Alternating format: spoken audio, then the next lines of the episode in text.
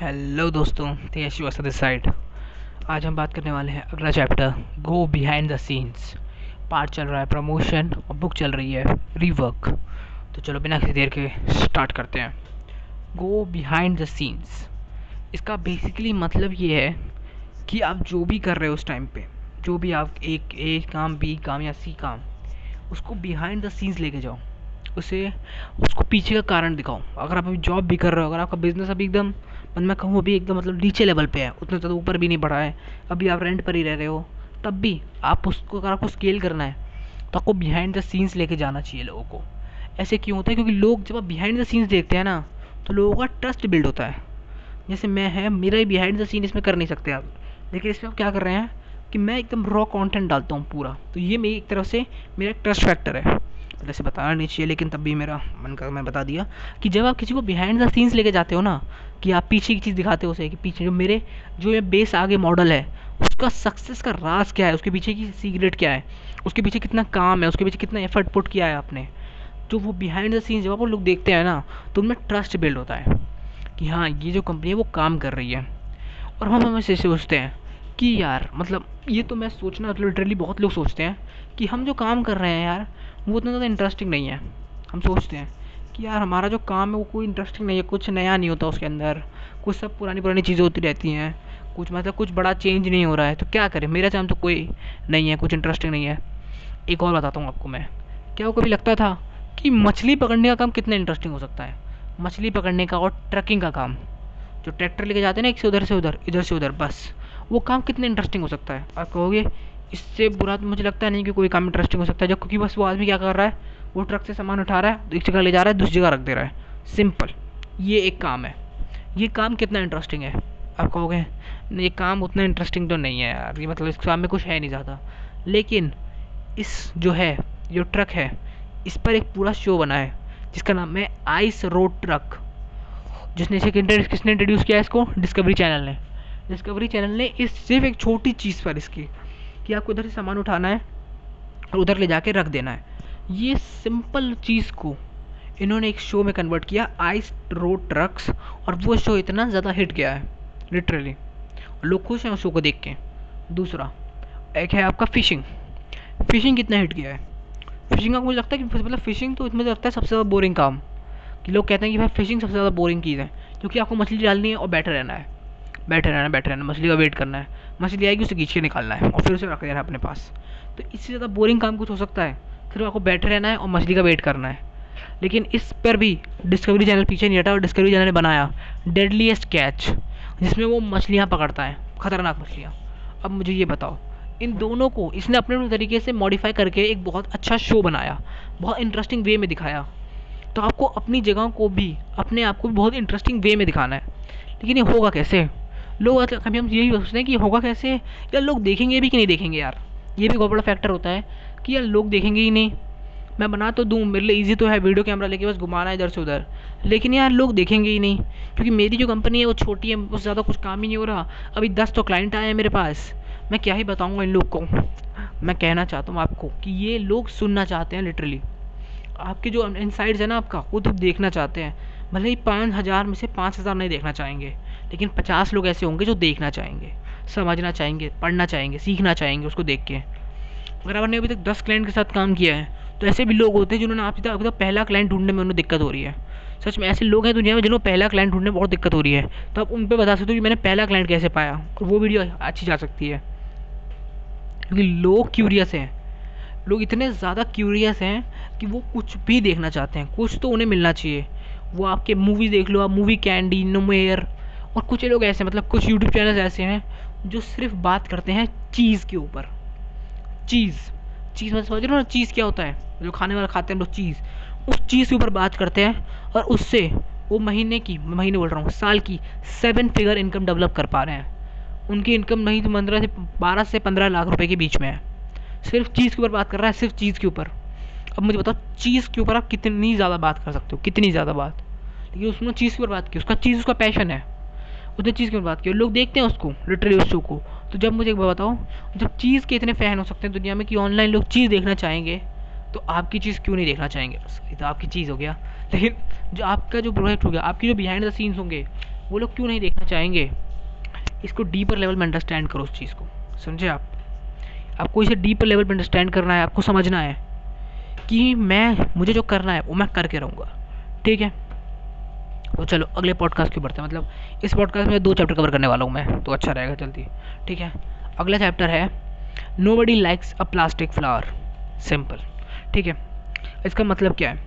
इसका मतलब ये है कि किसी को भी प्लास्टिक का फूल पसंद नहीं है। इसका मतलब किसी को भी ना परफेक्ट शेड पसंद नहीं है। एकदम परफेक्ट चीज़। और एकदम परफेक्ट चीज़ मुझे लगता है दुनिया में एग्जिस्ट भी नहीं करती। कोई भी चीज़ दुनिया में हंड्रेड परसेंट परफेक्ट नहीं है। इवन समझे?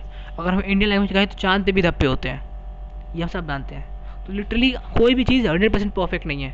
क्योंकि लोग बहुत होते हैं जो अपने आप करते हैं कि भाई मैं प्रोफेशनल हूँ, मैं एक्सपर्ट हूँ, मैं ये वो हूँ, मैं वो हूँ, मैं एकदम भाई से सबसे टॉपर हूँ। लेकिन वो नहीं जानते कि कम्युनिकेट कैसे किया जाए।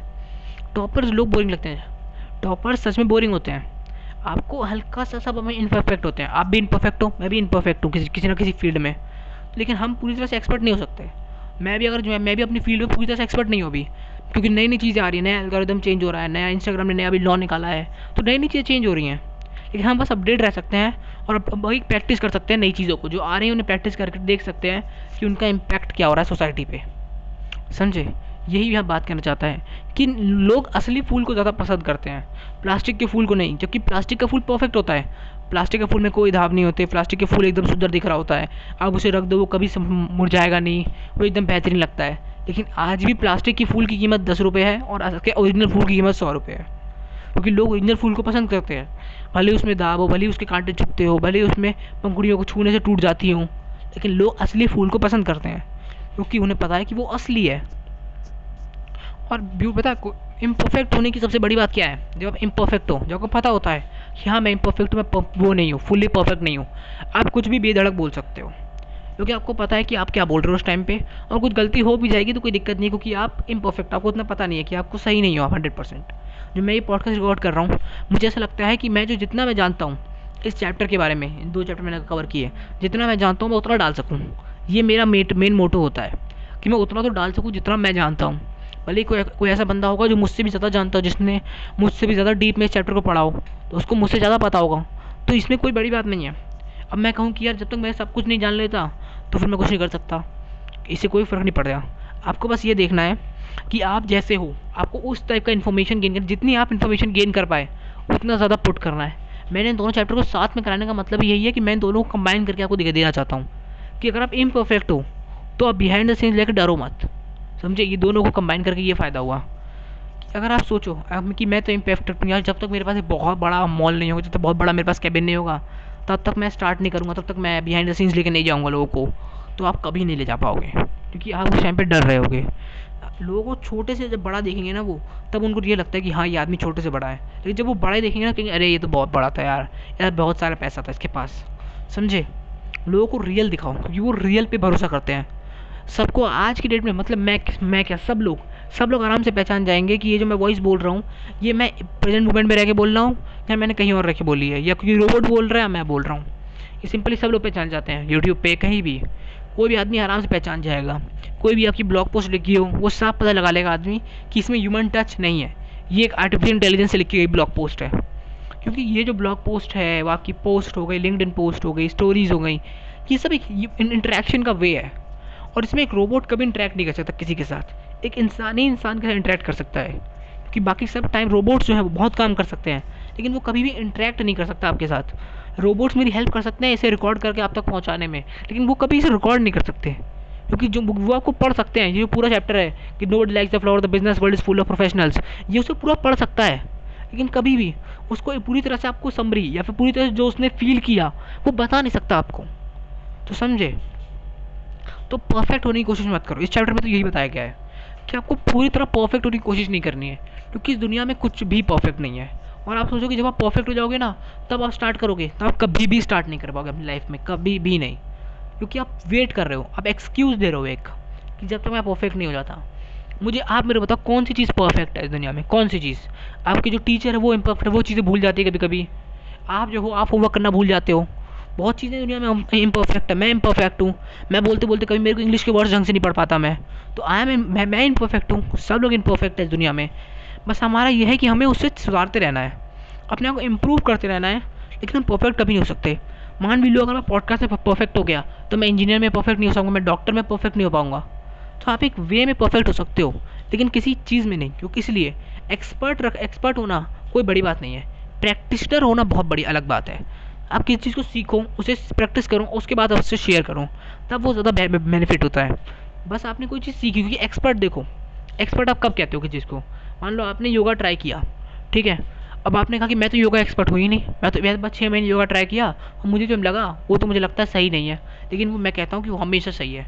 जब भी आप कुछ चीज़ को एक्सपीरियंस करते हो, आप कुछ फील करते हो फील करते हो और जब उसे फील करे वो बोलते हो तो वो हंड्रेड परसेंट सही होता है, क्योंकि आपने वो चीज़ एक्सपीरियंस की है। जब आप वो चीज़ बोलोगे ना तो आपकी आवाज़ में अलग कॉन्फिडेंस दिखेगा, अलग चीज़ दिखेगी, अलग जेल दिखेगी आपकी आवाज़ में। समझे? लेकिन अगर आपने, अगर आप एक एक्सपर्ट हो, कि सिर्फ़ आपने थियोरेटिकल नॉलेज ली है तो आपकी आवाज़ में वो जिल नहीं दिखेगी, वो पावर नहीं दिखेगा, वो पैशन नहीं दिखेगा। समझे? तो आपको परफेक्ट होने की होड़ में नहीं भागना, कि बेहतर मैं परफेक्ट नहीं था तो मैं काम नहीं करूँगा। एक प्रोफेशनल दिखो मतलब प्रोफेशनल बोल रहा हूँ मैं प्रैक्टिशनर दिखो काम करते जाओ, धीरे धीरे चीज़ें सीखते जाओ और बिहाइंड द सीन्स लेके जाओ लोगों को। अगर आपको ट्रस्ट गेन करना है तो लोगों को बिहाइंड द सीन्स लेके जाना सीखो आप, ताकि लोग आपको देख सके, लोग समझ सकें आपको कि हाँ आप क्या कर रहे हो, कैसे कर रहे हो, क्यों कर पा रहे हो आप ये सब। समझे आप? ओके तो बस I am going to end this podcast here podcast को हम यहाँ ख़त्म करते हैं। आई होप आप लोगों को मज़ा आया होगा। अब से जहाँ भी सुन रहे हो आप स्पॉटीफाई एप्पल पॉडकास्ट पे, आप एक इसको सब चैनल को सब्सक्राइब कर दो, या सब्सक्राइब या फॉलो कर दो, जो भी आपको मन कर सके।